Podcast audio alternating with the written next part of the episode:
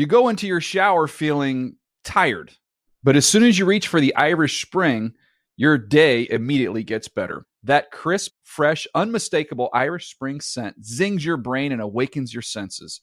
So when you finally emerge from the shower 37 minutes later, because you pay the water bill so you can stay in there as long as you want, you're ready to take on the day and smell great doing it. Irish Spring Body Wash and Bar Soap. Fresh, green, Irish. Shop now at a store near you. Getting ready to take on spring? Make your first move with the reliable performance and power of Steel battery tools. From hedge trimmers and mowers to string trimmers and more, right now you can save $50 on select battery tool sets. Real Steel. Offer valid on select AK system sets through June 16, 2024. See participating retailer for details. Are you looking for the perfect move-in ready home this spring season? Now's the time to buy at Fisher Homes. For a limited time only, enjoy below market interest rates starting at 5.375% APR, 6.139% APR. With these exclusive lower rates, you can save hundreds on a move-in ready home and start enjoying the benefits of homeownership even faster. Schedule your personal tour with one of our new home specialists at fisherhomes.com and make this spring the season you find your perfect home sweet home. Financing provided by Victory Mortgage, LLC, NMLS 461249, Equal Housing Lender. Hey, this is Dan Hansis alongside Chris Wessling. Hey, Dan. Mark Sessler and the boss, Greg Rosenthal. We're the Around the NFL podcast. Check us out 3 times a week as we discuss the latest NFL news as it happens. Always, of course, with a touch of mirth. Subscribe at NFL.com/podcasts, iTunes, and Stitcher. Hi and hello, football fans, and welcome to the Dave Damashek football program, presented as always by McDonald's. Make Pick 2, $5. Look at the list of delicious items. Choose your favorite 2, $5, and then not long after that, those items can be in your belly. Maurice Jones-Drew, Ike Taylor here in Studio 66. New and improved. Make sure you take a look at it on NFL.com/DDFP. That's how you can take a look at it visually. We appreciate the listeners joining us on iTunes, Stitcher, and otherwise. We'll give proper hellos in a minute, but this is the hurry up. Let's start out with this. The Seahawks, 9-3 against L.A. 9-3. Ike Taylor, will the Seahawks be playing in January? No question. No question. They always start off slow. Seahawks always start off slow. That's just how they rock. The Rams, for some reason, have the Seahawks number. I think 3 out of the last 4 times they played each other, the Rams have won. So that's their kryptonite, man. Anytime you want to beat the Seahawks, call the Rams and see what you need to do. It is funny. But I still do think they'll make the playoffs. I refer to the Rams as the Seahawks kryptonite, and I say on the Sheck Report, you can track that down online as well. Maurice, how say you? Yeah, I think they'll be there. Depends on how healthy Russell Wilson is. You saw he couldn't run. Mm-hmm. You know, I was able to call the game, and I watched him. And early on, I was like, oh, they're going to lose because he can't scramble. And that offensive line isn't built to sit there in the pocket and block people. They're built to kind of create running lanes and allow Russell to kind of be athletic. But when you don't have an athletic Russell Wilson, you have a Peyton Manning statue back there. There's an issue, and Russell could have rushed for at least 70 yards, but he couldn't run. So, from what I heard on the field, that he had both ankles taped like 10 pounds. It looked like worth of tape on his feet. Does he need to sit down for a couple of weeks in the short term, take the short term hit to survive into December? They don't have anybody else. I mean, you're not going to put the undrafted rookie out there, and so that's just one of those. They rolled the dice, and it backfired on him, and so now you have to go out there and play. He has to play through it. High ankle sprain, right? Yeah. Yep. Yeah, them highs is like a lingering. That's what they say, lingering. I never had one. I've had a bunch. Yeah, but they say them high ankle sprains is nothing. You would rather break your ankle and come back in 4 weeks than have a high ankle sprain that'll linger throughout the course of the year. Yeah, well, and Maurice, we talked about that on Monday on Fantasy and Friends. Make sure you tune into that Monday, Tuesday, Wednesday, and Friday on NFL Network, 6 p.m. Eastern. Maurice talked about that. He had the meniscus tear once, like Adrian Peterson has. You say, Maurice, that you can play through it. It's just a pain threshold thing. It sounds like it. Yeah. Next up, I'm going to give you two, one last chance here, because this has been an ongoing rift between us. Exotic Smashmouth, 2 weeks in, Maurice Jones-Drew. This is it. You can either get off now, or you have to own this one for all of time. Are you ready to do that? I I've always owned what I say. You're going to stick with Exotic Smashmouth. You hear it? I'm not going nowhere. That's Exotic Smashmouth. See, that's Smashmouth, Ike Taylor's favorite band of the 90s. Yeah. Might as well be walking on the sun, right? That's your favorite. Hey, now, Ike's an all-star. Yeah. But that was exotic. It was like played on a ukulele. Yeah, he was in Hawaii. Ike's unamused by that. Either way, what do you want to stay with the Exotic Smashmouth? This is your chance, Ike. I'm ready to talk some football. I don't know what that means. Do you like the Exotic Smashmouth or no? You're talking about the Titans. Oh, yeah, I'm talking about the Tennessee Titans running attack. Yeah, I like it. You might as well be walking. You like that? Yeah. Like the music? All we need is a pina colada, right? One more thing on the in the hurry up here, and that's Carson Wentz. Let's try and evaluate it this way. Bigger mistake by the Cleveland Browns organization. 2004, they had Jeff Garcia, the free agent. They had Tim Couch in-house, and they could have taken Ben Roethlisberger, who was an in-state product, but instead took Kellen Winslow Jr. That, or in 2016, passing on Carson Wentz and trading down in the draft and then watching Philadelphia take him and beat him in his first game as a pro, Ike Taylor. Oh, man. Great intentions, just bad decisions. Bad decision-making. Man, they got good intentions over there, man. Intentions are very good. They're high on the guy they draft, but they be drafting not the wrong guys, just at the wrong time. Like, you got to go for a need. You know what I'm saying? Sometimes going for the best player isn't what you need to do. You got to go for that need. And at the time, man, going for that need with Big Ben, I don't even see how you pass on Big Ben. That's what I can't even see. Like you say, in-state, you pass on Big Ben, then you come right back around last year. I understand the RG3. You know, RG3 and what Coach Hugh Jackson wanted to do. So I wouldn't say he messed up on that. It's just knowing RG3's history, and that's being hurt. Yeah. For the most part, you might as well go out on and draft your guy. But he got him a guy in Cody Kessler, right? Yeah, I don't think that's a guy. I think he's just a guy. But Coach Hugh, since the offseason, he's been talking about Cody Kessler. So we'll see. Yeah, I think more for me, you know, when you heard Hugh Jackson say, you know, this is the guy, just trust me. Now we get to see. What kind of trust you have? What kind of trust we should have in your decision-making?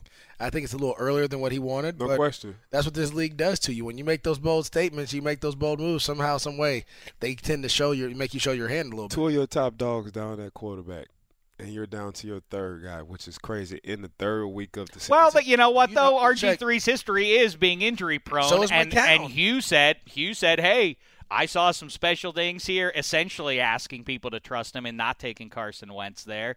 That, so far, looks like an egregious mistake. Let's be honest. It's still early. Right. Sure. Right? And I get that people are excited because he was on Monday night and it's all the uproar. But remember, like, he played the Browns and the Bears, two of the worst teams in the NFL. Like, he plays Pittsburgh this week. So we're going to see how good he really is when he's going against a real – NFL defense, a real team. Touche. To answer my own question, I think the bigger swing and miss, though, is this one. They should have taken Carson Wentz here because Roethlisberger, at least they had two guys who you thought could do it, to harken back to Pittsburgh, who was on the other side of things back in 1983. People in Pittsburgh still say, why didn't they take Dan Marino? Why didn't they take him? Because they had Terry Bradshaw still, and they had Cliff Stout and a first-round draft pick and Mark Malone. You can laugh now, but we didn't know at the time that those guys weren't going to work out for him.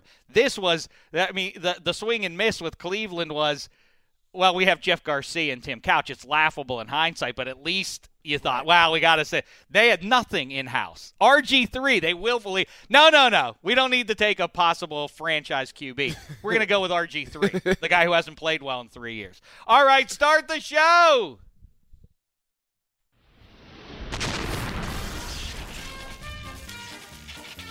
Yes, hi and hello once again, and welcome to the DDFP, and as I mentioned, presented as always by McDonald's. Check it out, won't you, because behind us now, thanks to Emma VP and company, we have a handsome new graphic thing. I see Emma behind us. Appreciate you. Yeah, NFL.com/DDFP is how you do it. Ike Taylor and Maurice Jones-Drew's jerseys now retired.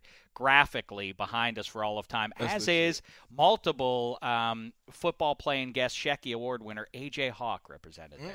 Who knows? There's room to add some more, though, so we'll see there. You have the Jenga back there, too. Yep, Jenga. All the things I care about. Apples, you know. Mustard. You definitely don't Connect care about 4. Apples. You like mustard? Oh, I love mustard, yeah. I have never seen you eat a fruit. Yeah, that's true. I guess I don't walk. Yeah, not normally. Yeah. Hey, I mentioned the Sheck reports out. Football Baby, unbelievable. 6-1 already this year. Now Football Baby Girl is on the scene. She's lifetime 1-1. She's now 2-1. And also, make sure you go and check out last week when we sat down with Ike and Maurice. Ike went in on Josh Norman and what it means to be a cover corner who gets paid like that and whether or not you need to accept the top assignment against your foes.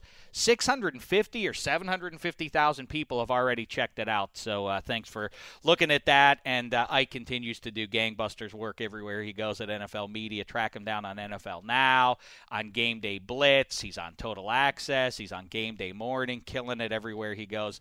Couldn't be more pleased to see all that. And speaking of that, let's say hello to him right now. He's born in Gretna, number 24 from the Pittsburgh Steelers, Ike Taylor. Born in New Orleans.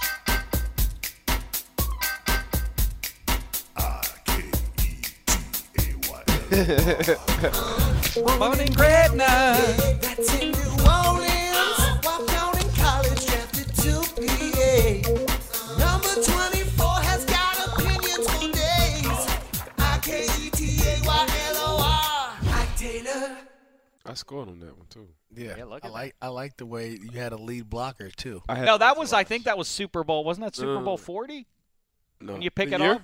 Yeah, I think that was. No, that was the St. Louis Rams game when the Rams was in St. Louis. Oh, how many touchdowns did you get? 3. You had 3 career touchdowns. I don't think I knew that. Now let's say hello to a man who scored more than 3 touchdowns in his professional career. No question. From the Jags, from the Raiders, and now he's the voice of the Rams. In fact, we're going to address those 3 teams in a little bit, and we're going to dig in on another DB with Ike. I have a new name for that segment, Ike. What's up? Ike's Corner. Ike's Corner? The Corner. It's like where Ike it's not whatever. All right, let's say hello. If you're going to be underwhelmed like that, then I'm going to turn things over to Maurice Jones-Drew. Jag. Straight out of Oakland. That's where he's born and grown. Drafted by the Jaguar. Addicted to the end zone. Now he's all with Damashek. Yeah, that's his new home. So-called got the same shirt on.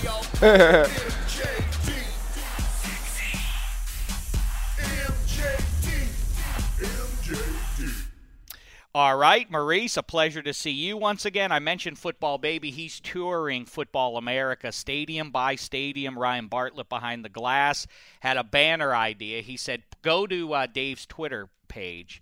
And I still haven't pinned this up here. But what are we doing? Oh, here we go.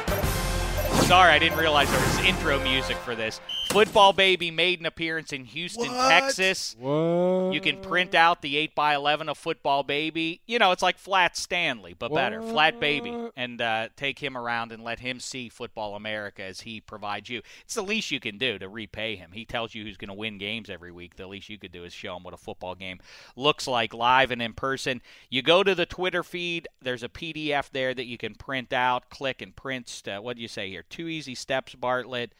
At Damashek is how you do that, and use the hashtag #FootballBaby.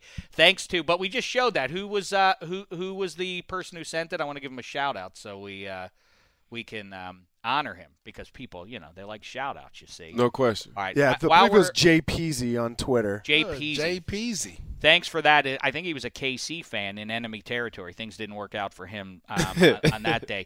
Real quick, something I want to do, fellas, I want to give a State of the Union of where we are, just to see where we are 2 weeks into football season. My MVP, I think this is definitely going to change, but you got to give a shout-out to LeGarrette Blount and D'Angelo Williams. I mean, who's been more valuable to their teams than those two guys have? Denver's defense? Pardon me? Denver's defense? That's a good one. And, you know, we saw Von Miller at the very top there. We heard a sack by him. He is, even by his own standard, is wrecking things like he never has before. He is in a special stretch now that dates back to January when he harassed and harangued Tom Brady in the title game, then Cam Newton, and now back here for these first two games of the week or of the season. Dominant and Shane Ray. I can't believe it. I got to eat crow, I think. I think maybe now Denver can win that division with Trevor Siemian at QB. I'm going to go with Coach Zimmerman and what he's doing with the Minnesota Vikings. Yeah, that's a good call. We're going to talk about them in a second. Maurice? Yeah, I mean, I have to say Denver's defense. You know, I think you have a second-year quarterback out of Northwestern leading your team. We talk about how important the quarterback position is. No, it's really that defense and that running game is what's allowing those guys to stay in games and win. I mean, Talib has a pick six. Von Miller gets a sack, fumble. Shane Ray scores. They're scoring points. They're scoring more points. They just keep doing it. I said all offseason, well, that can't happen again. You can't just keep winning games on defensive touchdowns, and yet here we are. Well, they scored more points than the offense. It's crazy. Heisman, don't need to spend much time on that. It's clearly Lamar Jackson of Louisville. I think Christian – yeah, clearly. But really? He has how many touchdowns now? But it's only week two, though. Like, he has to continue that – you have to score. I mean, on video games, it's hard enough to do that. You got to finish. You definitely. I agree, but he just vanquished his biggest test. He just whipped FSU. 18 touchdowns with one guy in two games, 3 games. He's not going to have a better. He's not going to see a better defense than what he. Houston's defense is no jive. Interesting. Nice. Let's look at Kent Brown's board here. He puts it together for us. Producer Kent Brown, Lamar Jackson by a lot, Christian McCaffrey by a lot in number 2, and then there's a pretty big drop. No, number 4. Number 4 is the real deal. Hey, that little guy, and he's little. Number 4 is the real deal. But that little guy be putting in work. Pumphrey of San Diego State, Deshaun Watson at 5, and J.T. Barrett. Yeah, worth mentioning at 3. What's Watson doing in there? I mean, they snuck out a couple games, and he blows up South Carolina State. Like that's to me is not Heisman worthy. He's good. He's still good. And then on top of it, he has Louisville in 2 weeks. He's going to be fine. I think Deshaun Watson's a guy. There's a reason he's 5th. But you're right. Pumphrey's averaging 200 yards a game. No question. Yeah. This is a guy who's probably going to keep putting up those stats. Yeah. They don't play anyone. So he's kind of an under-the-radar guy. They beat Cal, who just beat Texas. I mean, and they whooped Cal. It wasn't even close. Yeah. that wasn't even a close game where Texas was close. Yeah. I think, again, a lot of – don't get me wrong, I like Watson, what he was able to do last year, but – this is a brand new year. We can't go off of the championship game. He struggled the first 2 weeks. Then they played South Carolina State, I want to say, and the kid, half the reason they scored was because the kid caught the kickoff and then tossed it to the ref. That was dumb. When they blow the whistle all the time, if you miss that, the kid catches, fields it in the end zone, and turns and tosses it to the ref. A lot of times in college, they just whistle that down. But a real coach, if I was coaching Clemson, I'd have been like, nah, that ain't cool. We're not taking. I agree with that. South Carolina State, like you don't have to. But that lets me further know that they don't believe who they are, really. Because a real team, like if you're a real dominant team, you're not going to do that. Especially you're playing South Carolina State. Well, no one's ever given a touchdown back. I can't recall a big time program ever saying like, "Nope, we don't want that 6 points." You wouldn't give a touchdown back, but you'll be like in a press conference, like, we really the score was 60 instead of 70. It was 63. Why do you say that? Because the guy made an honest mistake. He really didn't know, so we'll take that. We're not going to take them points. But the guy everyone has to watch out for, J.T. Barrett, he's just going to keep putting up stats. Ohio State, who are they losing to? They're probably going to go 13-0. Barrett could end up winning. I mean, that's awfully cavalier about, of course they'll whip Michigan and Michigan State and the rest of Michigan State put a beating on Notre Dame. And you got to understand, Lamar has 18 touchdowns. That's it. That's the end of it. There's nothing to talk about. And I said this should be quick, and instead now we've done 5 minutes on Lamar. Lamar Jackson's the runaway Heisman winner at this point. Final four in college, Bama, Ohio State, Louisville and Houston, but Maurice, you make a good point. Yeah, they play Houston late in the year. Yeah, and so at Houston or the other. One of them got to go. It's at Houston, and I'm telling you, I saw Houston play Oklahoma, and I saw the way they were hitting on defense. It was special. I mean, I want to say Piron was a running back at Oklahoma, and he tapped out. Well, forget anybody from the Big 12 after that woeful Oklahoma performance at home, getting whipped by that team by Ohio State. You know what? Let's put Stanford in there for now because they might run the table there in a mediocre. Hey, every time I see the commercial, they don't even say Stanford. They say McCaffrey. They don't even say Stanford. That's true. And in the Final Four of the NFL right now, let's stay with the Patriots and Steelers. They seem to be the two best teams in the AFC, although I keep saying it. People aren't ready to yet acknowledge this. That Texans defense is dominant. I mean, it is for real. But you're still, we fail to realize Denver whooped everybody last year. I know, you're right. Their defense, like, so we really need to do an AFC 4 because I would put Houston in there. I would put Denver. You still, the Chiefs, even though the Chiefs lost in Houston, remember, the Chiefs are always tough to play at winning home. That's without Jamal Charles. Keep in mind, he's like, their best player. Even though they did what they did last year without him, he remains. They got a three-headed monster at that running back position. And remember, you still have to, like, the funny thing is the AFC is deeper than what people give it credit for. I mean, they have some teams. There's some teams out there. You still have the Raiders. The Raiders are going to be good. Obviously, they're not stopping anyone on defense, but they'll get better. You have I think that's pretty much it. The Bengals are all right. The Bengals are cool. I mean, the Jets are all right. I mean, the Jets are better. It's a lot of one-and-ones. Sheldon Richardson, Leonard Williams, and that gang can wreck a lot of games. That's Muhammad Wilkerson. Yep. That's crazy. I just think they're an incomplete team, and I think they wind up 8-8. But anyway, on the other side, Jets? The Jets. Ooh, you think they're going to be better than that? Yes. Oh, yeah. All right. Loser has to shave one side of his head. How about that? Yeah, I'm cool with that. All right, done. You think they're going to be better than 8-8? No question. Deal. 10-6. Other side of things. You're going to walk around with half of your head shaved? No, I'm not. You are. No. Carolina is the best team in the NFC right now. Can you believe there are only three? Here are the three undefeated teams in the NFC. The Giants, the Eagles, and – who am I forgetting? Giants, Eagles, and Vikings are the three. That's it. How about parity? Those are your three teams. And I'm going to go with the Packers. But, yeah, I think Carolina's the best team. I don't think the Packers are. How you sleep on Minnesota? I'll put Minnesota. I like Minnesota very much. In fact, why don't we jump into it right now? Thrill of victory, agony of defeat. It's our weekly segment when we talk about best win and worst loss of the week. Thrill of victory and the agony of defeat. You guys remember that show? No.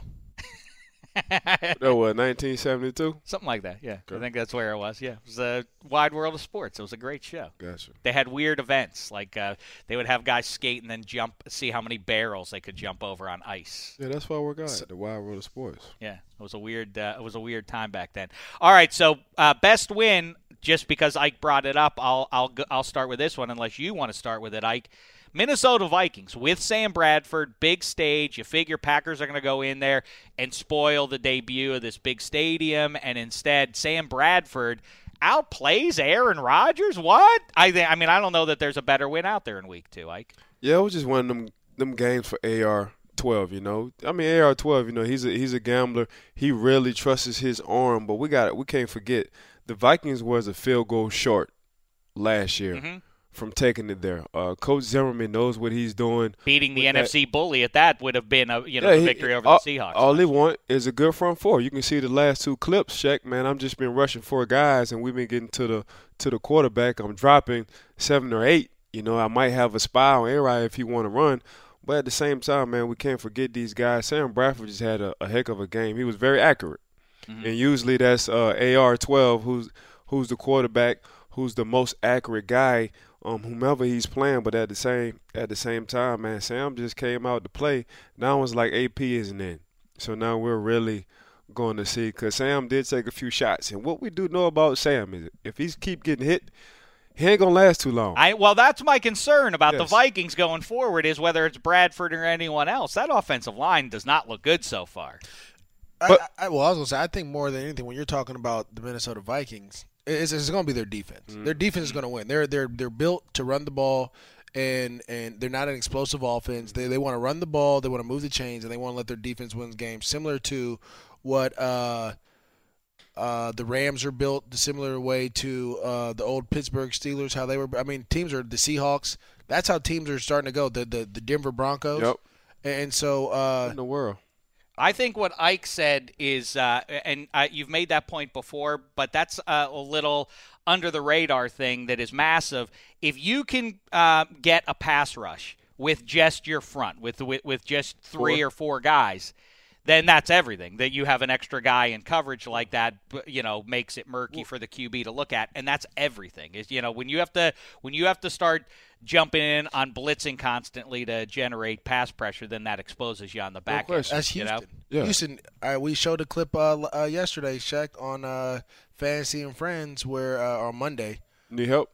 Yeah, I do. I don't know how to open this, but that's I wanted to get back to it. It's time for the 10-foot pole. You know, people always talk about what you won't touch with a 10-foot pole. Sure. I want to see if you'll touch this with a 10-foot pole. Sam Bradford's Vikings can actually defeat Aaron Rodgers' Packers over the course of the season to win the division. Sam Bradford and injured Adrian Peterson. We don't know what his status is exactly. Maurice Jones-Drew. The 2016 Vikings can win the NFC North. Will you touch that with a 10-foot pole? Yeah. You're touching it. You're touching Sam Bradford, smiling, putting him there. Do you want to touch that with a 10-foot pole? Ike, you going to touch that with a 10-foot pole? Go ahead. Here's Ike. So Marie says yes. Watch this. Ike says, is he going to touch it? He touched it. He touched Sam Bradford with a 10-foot pole. Great news, Vikings. So are you guys both saying the Vikings are going to win that division? They have the best defense in the division by far. Wow. I mean, hands down. And then to get that young Trey Waynes to play, yeah. remember last year everyone was saying, like, oh, he's a bust. Mm-hmm. Why they wasted a pick. And now this young man's out there playing. I think you get your second-round pick playing, and then hopefully you get your first-round pick to come out and play as well, Treadwell. I think you'll have a nice little team there. I think Treadwell's going to come on during the season, and I think Bradford, all due respect to Teddy Bridgewater, no disrespect, I should say, Maurice, that's your trademarked phrase there. But I think Sam Bradford is a better thrower than Bridgewater is, and I think guys like Treadwell will actually benefit from this QB change in the short term. Let me ask you this question since we're on it. Let's say they do make the playoffs and they go deep. What do you do with Teddy Bridgewater and Sam Bradford? Well, I don't know how long it's going to take for Teddy Bridgewater to come back, but I think it's going to be a while.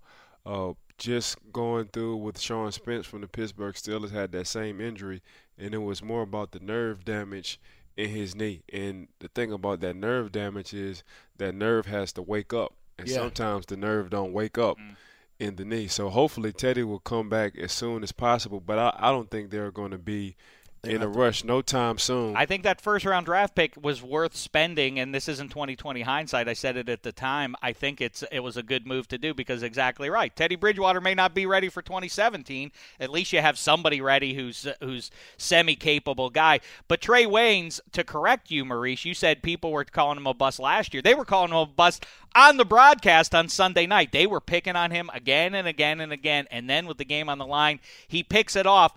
Ike is a guy who's been out there on the island like that. Go ahead and talk about what frame of mind it requires to do a train. What's it feel like, first of all, when you know the other team has decided, oh, yeah, we found the weak link, and it's you? Man, I was that guy. And I was talking about this morning. I was that guy to Will Selva. I was talking to Will. Shout out to Will. I was talking to him this morning, and I was that guy for the Detroit game. You know, I had Megatron. Megatron had like 190-something on me in the first half. And Coach T came to me like, what you want to do? Meaning, do you want to just line up on one side or do you just want to continue to cover him? I said, Coach, man, the only way I'm going to get out of this hole if I just fight through the second half. Megatron had no catches in the second half, and we wound up winning that game. So that's the mindset of a corner. Like, you're going to have some games like that. And I was on every coverage with Megatron. Megatron was just being Megatron in the first half. So that's why I wasn't tripping like I'm on him. He's just making these Megatron plays. So hopefully I can just shake back in the second half, shut him down, and we can win this ball game. And that happened.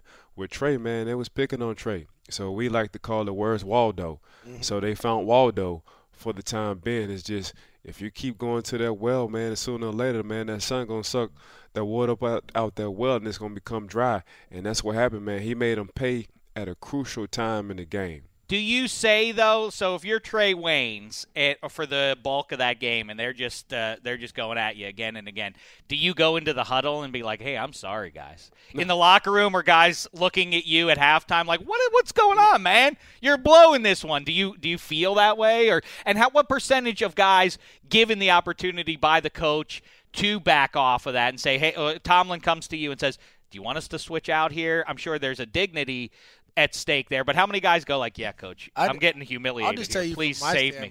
Like, if there's a corner having a bad day, because everyone that plays football understands that's one of the toughest positions on the field, that and left tackle. Mm-hmm. So when you have a guy that's having a bad day, you just got like, hey, man, like it's hard out there. It's hard. So you tell him, like, look, you know, we're going to do whatever we can. The D-line's going to try to get more pressure, but that's what we believed in that throughout the week. Our preparation was to put you on that person. I remember Rasheed Mathis had to cover Marvin Harrison.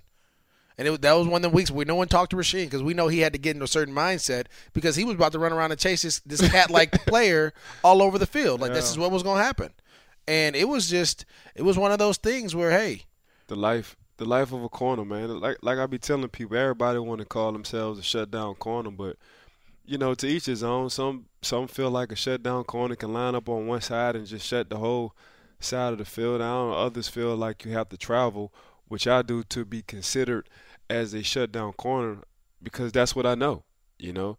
You can say what you want to say about Ike Taylor and not catching the ball, but giving up a few touchdowns out of my 12-year career, that's what I pride myself on, like giving my team an opportunity to win a game. And I feel like, man, if my coaching staff and my teammates had that trust in me to line up against the best receiver, then I'm cooking with gas. Like a lot of coaches don't have that kind of confidence in a corner to line up against the team opposing best corner and play for 68, 67 snaps a game. So if I consider myself a shutdown corner, Trey just had that life of a corner kind of mentality, man. You know, you might have a quarter, you might have a game, but you can stop everything from leaking by making plays and getting interceptions.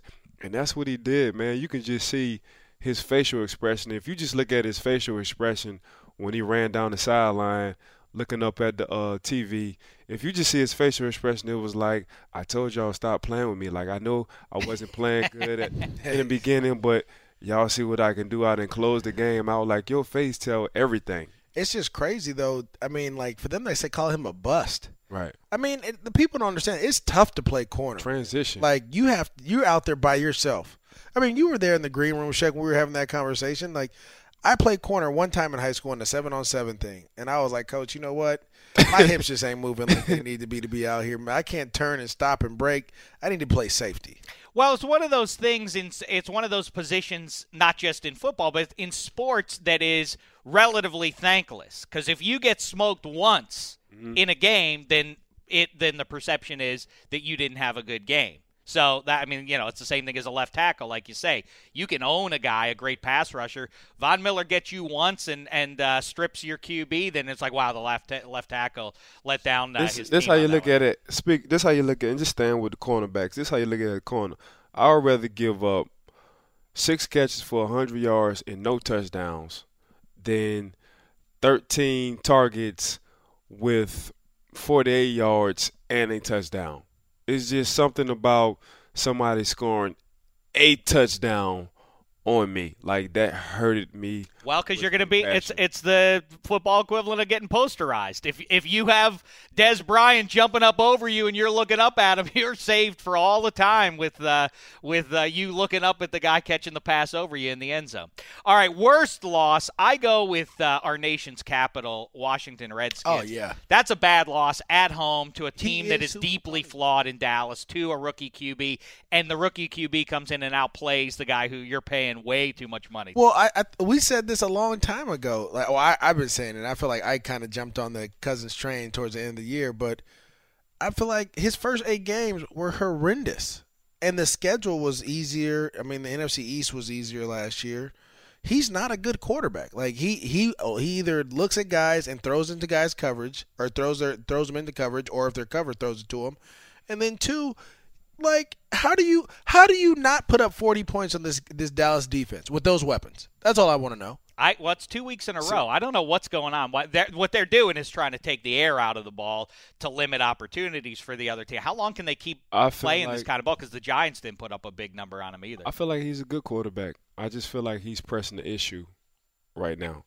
I feel like he's really trying to show us why they gave him that franchise tag. I feel like that's the main. I feel like his confidence is something like Revis right now. Like, it's not there right now. He doesn't have that, because the throws he's making now, he didn't make. He wasn't doing last year. Like, he's throwing it to his receiver's feet. He's not stepping up in the pocket.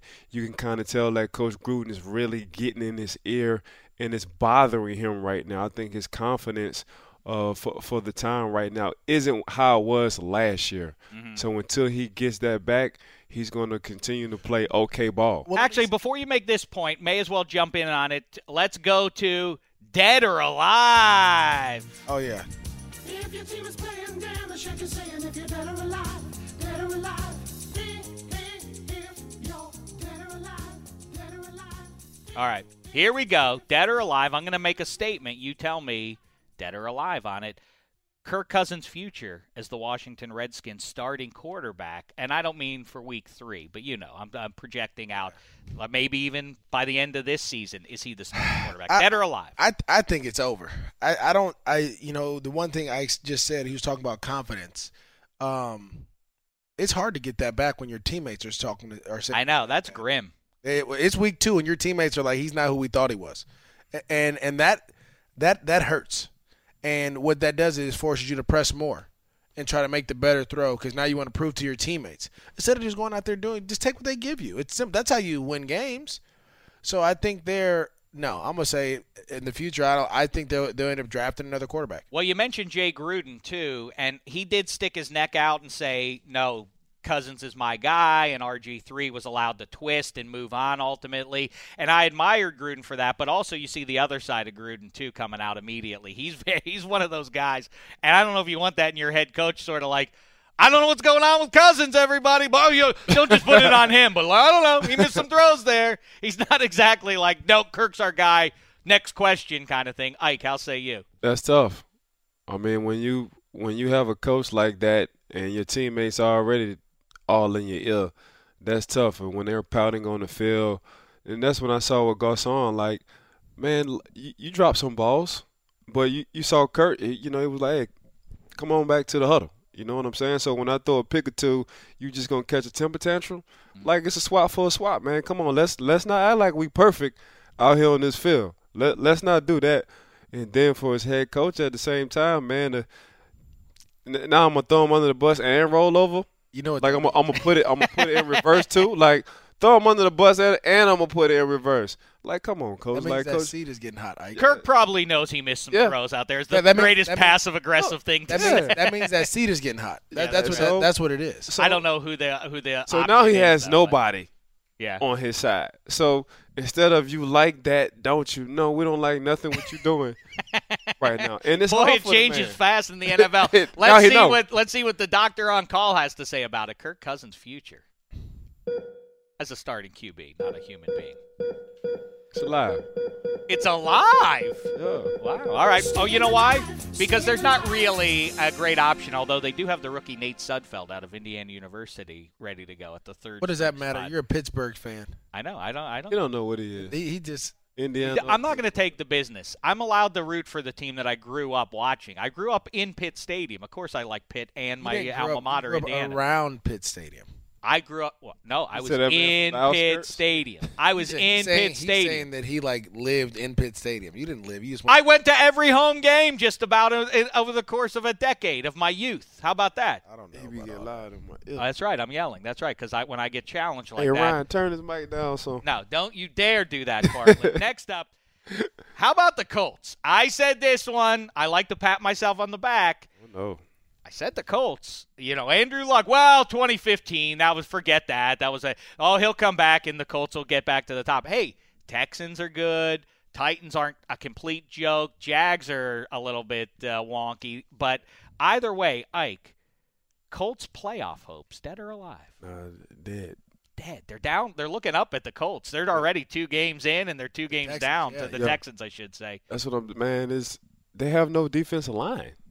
Like, that's what I'm – if you can't stop a rushing attack in the league, boy, you're going to have a long season, because now we really going to try to keep Andrew Luck off the field by letting this clock run. Then the offense coordinator really going to be pressing the issue by trying to score fast. Then Luck really going to be pressing the issue by trying to throw it in tight spaces.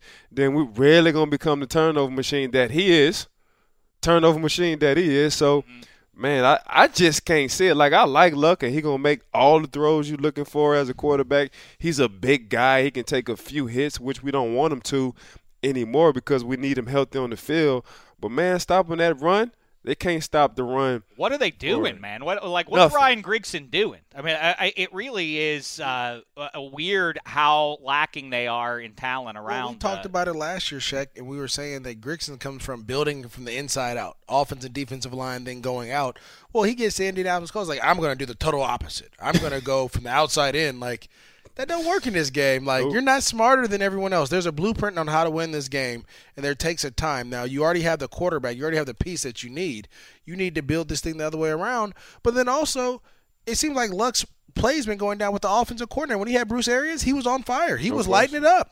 He was doing his thing. No question. Now you talk about, you know, Pep Hamilton, and then I want to say Chudzinski or Chudzinski. Like, his play is going down because the coaching as well. Mm-hmm. Let's not say that. I mean, yes, he's a tremendous talent, but when he had Bruce Arians, who's one of the top offensive minds, he was lights out. Yeah, it was lights out. Yeah, I you know what? It's cruel to say, I suppose, but Pagano and Grigson, just because the player said that we like Chuck Pagano, you got to keep him. It's a feel-good story, but it doesn't equal them being good. You know that all those things, just because he's the team loves him, doesn't mean that he's an effective head coach, or at least he has not really been the last couple of years there in Indy. Let me say this. So many times we say it's the head coach's fault, but it's not the head coach who's with the players all the time. Right. It's the assistant coaches. Right. I hear you. Right? So the quarterback coach. The head coach ain't nobody but the overseer. That's it. Yeah. Mm-hmm. He's just a guy like – so the regime, the coaching regime. Yeah, the regime. Let's see. Let's get to the doctor on call. Dead or alive, the Colts' playoff hopes. Oh, y'all tripping. Oh, they're alive, and I'll tell you why. The doctor's prognosis is based on the short-term schedule. Who do the Colts have coming up here? September 25th, we got Chargers at home. Okay. Then they're going to Jacksonville on the 2nd, followed up by hosting the Bears on the 9th. Then they visit the Texans. Right, so they could be 3-2 by the time they hook up with the Texans. So they're not out of it. Let's not bury them, Jeff. They leaving. They leaving. I'm with you, man. I mean, it's already just 2 games in. They've put themselves in a hole, like I say. So let the Texans go ahead and play this Patriot team with Jacoby Brisket. and see what kind of barbecue they're going to get. I'm going to skip, speaking of brisket and all that sort of stuff, I'm going to skip over Rex Ryan and his coaching tenure for time's sake, because I think we know that's not looking real good there. Real quick, Maurice, I promised it at the top before we get into the Thursday Night Football time machine here to look back at a Patriots and Texans game in front of this weekend, or this Thursday night's Patriots and Texans game. Real quick, love, marry, kill. Love, make. You know how this game works. I know how this works. But we're at the NFL. We don't work weekly, blue. Is this why bleak? Is this love, weekly? Make, marry, kill. Is this the weekly? Jags, Raiders, Rams. So we do this every week. That's right. We'll do it every week. Yeah. All right. So this week, you know, I'm gonna have to kill the Jags. That was embarrassing. That was terrible. That was embarrassing. They lose Danny Woodhead to the Chargers early in the game. They don't have Keenan Allen, and you get whipped anyway. That was atrocious. That's not bad. But those 3 teams you work for. But they got. I know that's Maurice's 3 teams. We have Ike's corner, and now we have Maurice's little ranking here. I'm gonna love the Raiders. You know, because it was a close game. You're staying with the Raiders then, okay? I gotta love. I mean, it was a close game. But it was the Falcons flying across. But it was a lot of points. Yeah, but they didn't get blown out. They didn't get. You know, it wasn't one of the type of things. All right, and then you love the Rams. I'm gonna marry the Rams. They won. You know, everybody wants to be around the winner. Do they? Yeah, they do. Even when you win on 3 field goals, like Frank Corral in the 1979 NFC title game? That's okay. Did you know that? See, I love the history. 9-0, the worst title game in the history of football. Frank Corral, fat kicker for the Rams, kicked 3 field goals in Tampa to beat Doug Williams' Buccaneers to go and play the Steelers. Them boys ain't winning. Them boys ain't scored a touchdown in 2 games. I know. It's terrible. I don't know if I agree with the enthusiasm. But they won. There. The other one's lost. All right, now it's time. We started it last week. This is a visual item. I know that the audio listeners feel lost, but we just have done 45 minutes for you in audio. We appreciate you hanging in because we are going to project ahead into 2016 relevance with the Patriots and Texans here. As we look back at a little bit of history, it's time for the Thursday Night Football Time Machine. This week we travel back to 2003, Week 12, Patriots at the Texans. Take it away, play-by-play team. The Patriots own a six-game winning streak, and the Texans have matched their win total from last season. Boy, them boys used to be garbage. Kevin Harlan, great to have you with us this afternoon. What's your read on New England? Well, my main read on New England is Tom Brady is one heck of a quarterback. Don't look at the stats only. This guy is a winner. He's got a defense playing well. Ignore their injuries. This is one of the best teams in the NFL. That's young Uncle Tom. The Texans will start a new quarterback today. Well, Tony Banks is going to go today for the Texans. And, hey, his numbers are as good as they've ever been as a starter. He's in the same system now for 2 years in a row, which he says is a huge key. But he's facing an excellent defense for New England. Two young number 12s. Who knows? Two of the top arms in the NFL. Three. Who will win? Tom Brady, I make a joke, but Tom Brady has one ring at this point. They will ultimately win the Super Bowl this year. What do you think happens in this game, Maurice? I feel like they blow the Texans out. You think so? How say you, Ike? No question. Tom Brady had that Chucky look in his eye. Yeah. All right, let's see what young number 12 Tom Brady does when he gets the ball in the first half. Oh, yeah, we can watch it back here. Oh, yes, yes. This was a good graphic before we jump into the game. They have the highest active QB win percentage in '03. Tom Brady is up there. Highest active QB win percentage. It was Brady. I didn't see who they all were there. I could tell you it was Brady, McNabb, Jay Fiedler, Kurt Warner, Brett Favre. Jay Fiedler stands out like a sore thumb. There is a touchdown from Tom Brady to Bethel Johnson. Tom Brady, you know, we always talk about Marino and Elway. Who did he throw the ball to? Bethel Johnson. From Texas A&M. Oh, good call there, Ike. I do not know. Speedster.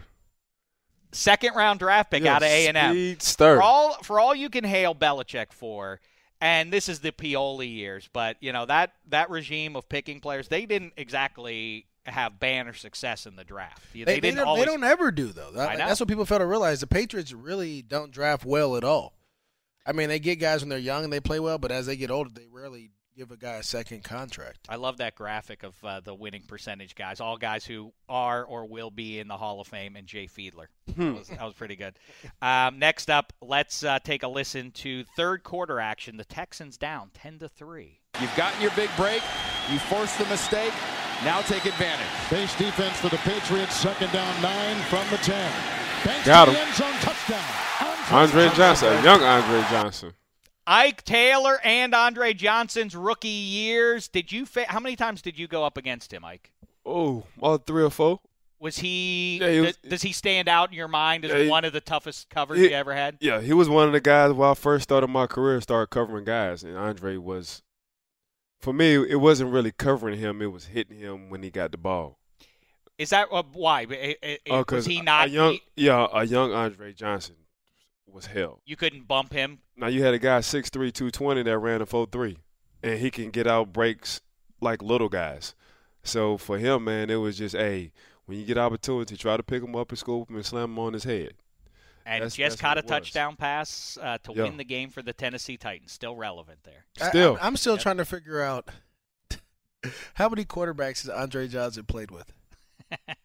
That has to be like at least 12. At least 12. When they said a new 12. QB, I thought, is David Carr back? No. It's Tony Banks of Michigan State. Yeah. All right. Now the Patriots are trailing late in the fourth quarter, 20-13. Let's see if Tom Brady can pull this one back, into the game here. Go ahead.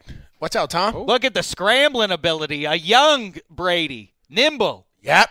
Touchdown. Yep. Good catch there by Daniel Graham to keep the drive alive. Colorado. You know, is Tom Brady, he's not a guy who even at this age, whatever he was here, 24 or thereabouts, he was never a guy who could run away. He never burned you with his legs. No. But is he underrated in the pocket? He doesn't take a lot of licks. The best pocket presence. His shuffle game, his side-to-side, his standing upright, standing on his toes so he can really see what's going on over the line. He's the best to do it. He doesn't flinch when people are he's not hot coiling his feet, meaning he's not picking his feet up off the ground because he feels somebody around him. Like Tom actually has the best pocket presence and shuffling, moving forward, moving backwards. And like, Breeze is good at that too, right? No. Nobody's better than Tom Brady at shuffling their feet. Breeze, if you get pressure up the middle, he panics because he can't see. So if someone gets in the A gap or comes up the A B gap, he can't. It's hard for him to move out the way. Like he'll end up rolling out, or Tom will just take a step to the left. Yeah, but Brady doesn't like. I mean, nobody likes it, but he doesn't love guys. A number of players have told me. Tom does not like guys down around his legs anymore. No one does. After having that knee injury. But I still think, like, his game, like, when he stands in the pocket of guys, he just moves to the left a step or two. He's not looking to scramble. Subtle little slides or everything. It's not dynamic, you know, shove a guy off like Roethlisberger, spin away like Russell Wilson, but effective nevertheless. All right, Brady now getting it in the red zone. Let's see if he can tie this game up here. Oh, them boys down. Yeah, down bad. Chaz Rice on the sidelines in a youthful. Young Bill Belichick. Young Belichick, wow. Dom Capers working the sidelines. They're about to go zero then. Play action pass. Yep. Oh, Brady, with a little play action. Roll out to the right. Throws it. Touchdown with 42 seconds left on the clock to Daniel Graham. That's Colorado. That's right. Colorado forces overtime. That's right. So they get it to overtime. And let's wrap this thing up here. Here's how overtime winds up. Who do you think's going to – there's Mike Carey. That's a young Mike Carey. Yeah, with a big mustache. Yeah, that's a young Mike Carey. 13 years ago. Ike Taylor's a man of 22 playing nickel for the Steelers at the time. 2003. Right? And Maurice, where are you? You're a freshman? Freshman in college. I love it. All right, here's the end of this game from Houston, Texas. It's the Patriots. And the Texans were in this game. And he was telling him right there, remember, because of some block kicks. Kevin, great point you made. Texans had never blocked a kick. Let's go. Is the block kick the most exciting play in the NFL? I think it is. I think a block kick that gets scooped up or a block punt and scooped up for a touchdown. Well, I think when you block a field goal, it's the most exciting because, you know, there's only big guys out there, so you just have to jog. And Vinatieri makes it. He had missed two earlier in the game, which foretells of the experience he would have in what? What was that, 2004? Was that the Janet Jackson Boo Bowl? That game 2004. Yeah. So not much longer after this, Vinatieri had a similar experience. I think he missed one kick or even two in that Super Bowl, and then makes it with the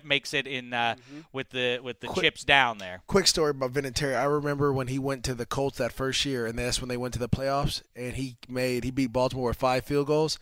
And you see Tony Dungy sound like that's why we got him.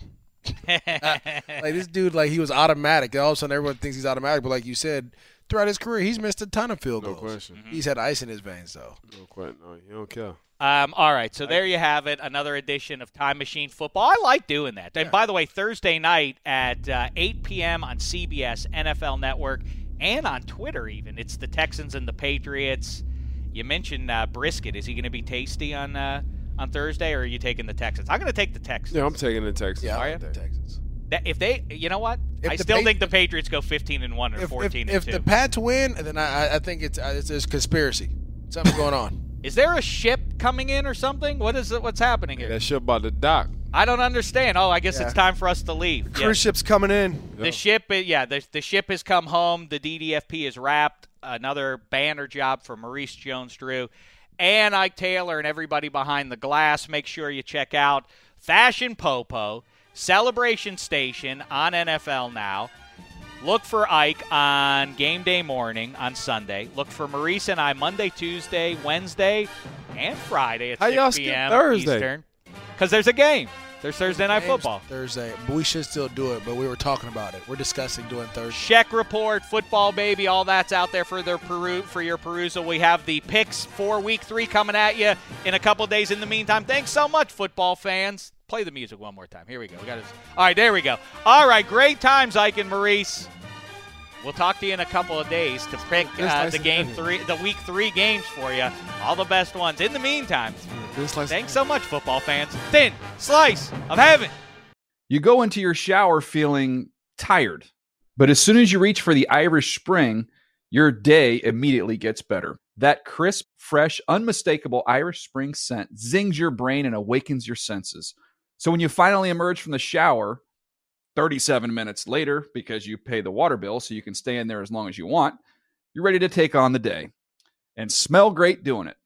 Irish Spring Body Wash and Bar Soap. Fresh, green, Irish. Shop now at a store near you. Are you looking for the perfect move-in ready home this spring season? Now's the time to buy at Fisher Homes. For a limited time only, enjoy below market interest rates starting at 5.375% APR, 6.139% APR. With these exclusive lower rates, you can save hundreds on a move-in ready home and start enjoying the benefits of homeownership even faster. Schedule your personal tour with one of our new home specialists at fisherhomes.com and make this spring the season you find your perfect home sweet home. Financing provided by Victory Mortgage, LLC, NMLS 461249, Equal Housing Lender.